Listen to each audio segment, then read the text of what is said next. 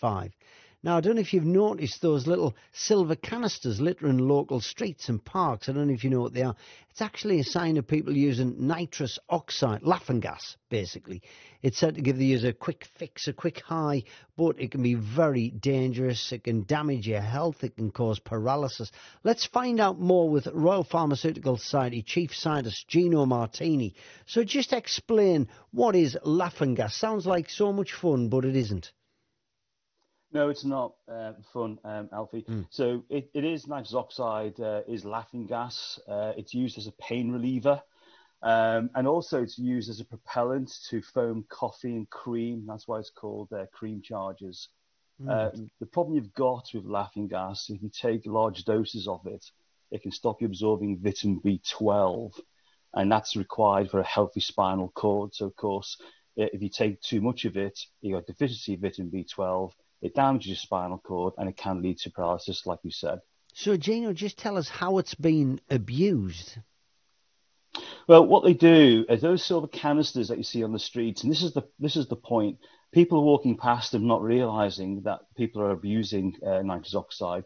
They discharge those canisters into balloons and then inhale from the balloons. That's how that's how they're using them right now.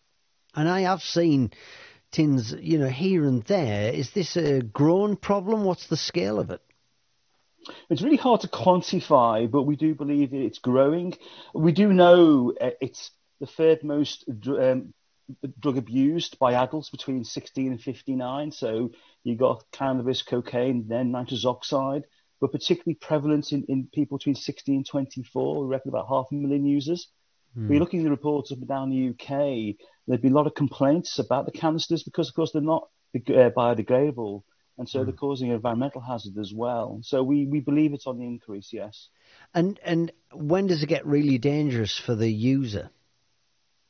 Well, it's chronic use, so it's used frequently. So what we're seeing, you know, normally if you take it short term, you dizziness, uh, hallucinations, maybe paranoia, potentially irregular heartbeats, but it's the Vitamin B12 deficiency is what concerns us all because that could lead to paraplegia. But of course, you've got to remember, we see these things in car parks. We, we you know, we wonder if, if, if, if kids are using these uh, nitrous oxides with alcohol, if they're driving a car. So I think it's just dangerous full stop. And on behalf of the Royal Pharmaceutical Society, we want parents to understand and young people to understand that laughing gas is no laughing matter. It's very dangerous. And how do we tackle this on a on a bigger scale? It's one thing telling parents to what what to look out for, but do we need to tackle this higher up? Well, we do. So the point about awareness and education is that I don't think people have realised over the last two years, and I've been on a mission, by the way, for two mm. years to try and educate and raise the awareness that those silver canisters, people are abusing them. And so that is a very important point. It is actually illegal to sell those canisters mm. to people in the knowledge they can be abused. So it's the Psychoactive Substance Act in 2016. So what we need to do is to control the access because these things are bought online.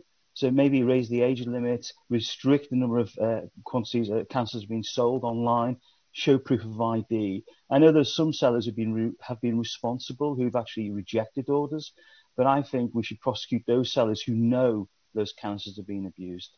Gino, thanks very much for that. Very, very interesting. Gino Martini there.